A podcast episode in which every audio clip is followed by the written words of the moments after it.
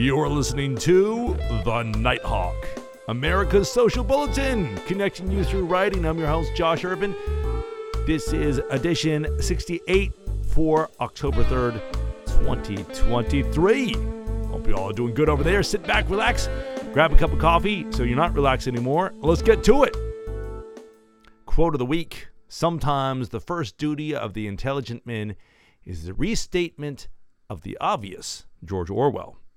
And our song of the week Shine on, shine on, Harvest Moon. It's an early 1900s Tin Pan Alley hit recorded by Rosemary Clooney, Bing Crosby, Leon Redbone.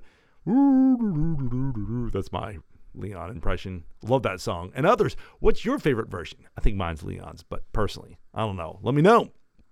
And uh, well, it was a great weekend for astronomy, and that's what our column is The Harvest Moon Big Talks in the Waning Moonlight. It sounds like a joke. A nuclear scientist, a baker, a biologist, seven graduate students, and the Rwandan delegation walk into an observatory. Well, kind of. Anytime I drag a telescope out to the park, something magical happens. The space isn't great for sky watching.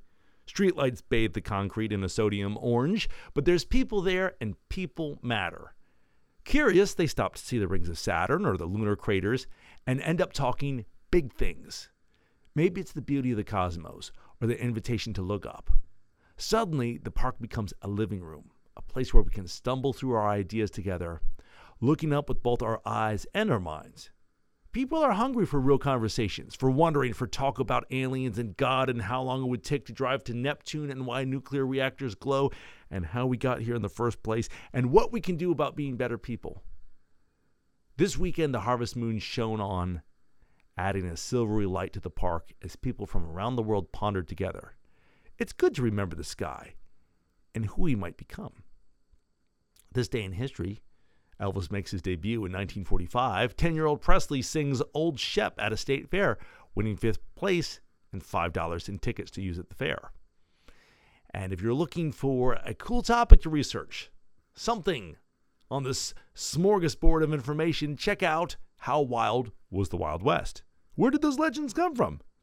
For this week's menu of fascination, take a trip back in time to the American frontier in the late 1800s. The picture on the blog, you can't see in the podcast, but it's worth looking at on the blog, joshurban.substack.com, is uh, visiting Rwandan students line up to view Saturn through a telescope. That's Josh host, that would be me. It's great. Check it out. And now our letters from Josh. This is redacted on the blog. Hopefully, Grandma's not listening to this because we're doing a little birthday surprise for her. Uh, this is letters from Josh number 154, appearing in the Altavista Journal on Wednesday on the, the late night radio uh, column. This is called A Birthday Telegram. And Grandma, if you hear this, just pretend you didn't. Howdy, folks, and welcome back to the show. Imagine a crackle of static on the radio. This is a pretend show in the wee small hours, right? In my best DJ voice, a big shout out to my Grandma Kay on her 98th birthday. As long as I've been able to read, the envelopes have arrived. Sometimes it's trains, sometimes it's stars or guitars or bees. Grandma has mailed me interesting newspaper clippings forever. I thought it would be clever to write her a happy birthday, print it in the paper, cut it out, and send it back. In a way, we'd all be wishing her a happy birthday on the joyous occasion. Last Friday after a program, an unruly five year old asked if I had a mom. The opportunity was too good to ignore. No. He looked confused until I laughed and reassured him. I obviously don't have any kids. Maybe he meant, What's your mom like? You might wonder the same about my grandmother. Everyone has ancestors, but Grandma Kay is a singular individual.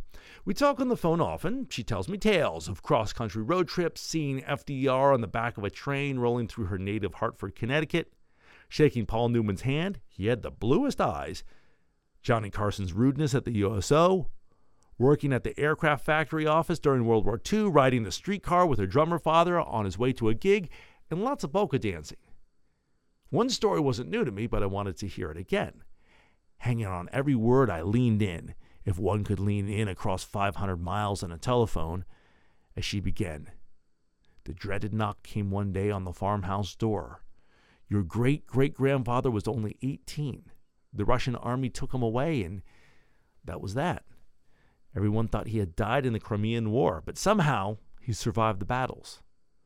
Russia lost when he was in Turkey. They were clean out of money, told him good luck and waved goodbye. Broke, exhausted, defeated, he was a thousand miles from home. So what did he do, Grandma? Well, he started walking, walked and walked all the way back to Lithuania, knocked on the farmhouse door and said, I'm home. Left when he was 18, came back when he was 40. No way, I exclaimed at this tale of fortitude. Maybe I need to walk more. Yeah, got married, had eight kids. See, there's still hope for you. Mike Tyson couldn't have thrown a better uppercut. Pow! My head snapped back. I coughed, spluttered, choked, then burst into laughter. Ah, you got me, Grandma. She joined in the mirth. And that's her, folks. Won't you join me in singing? Happy birthday, dear Catherine. Man, I'm pitchy this morning. Catch you on the flip side. Thanks for listening.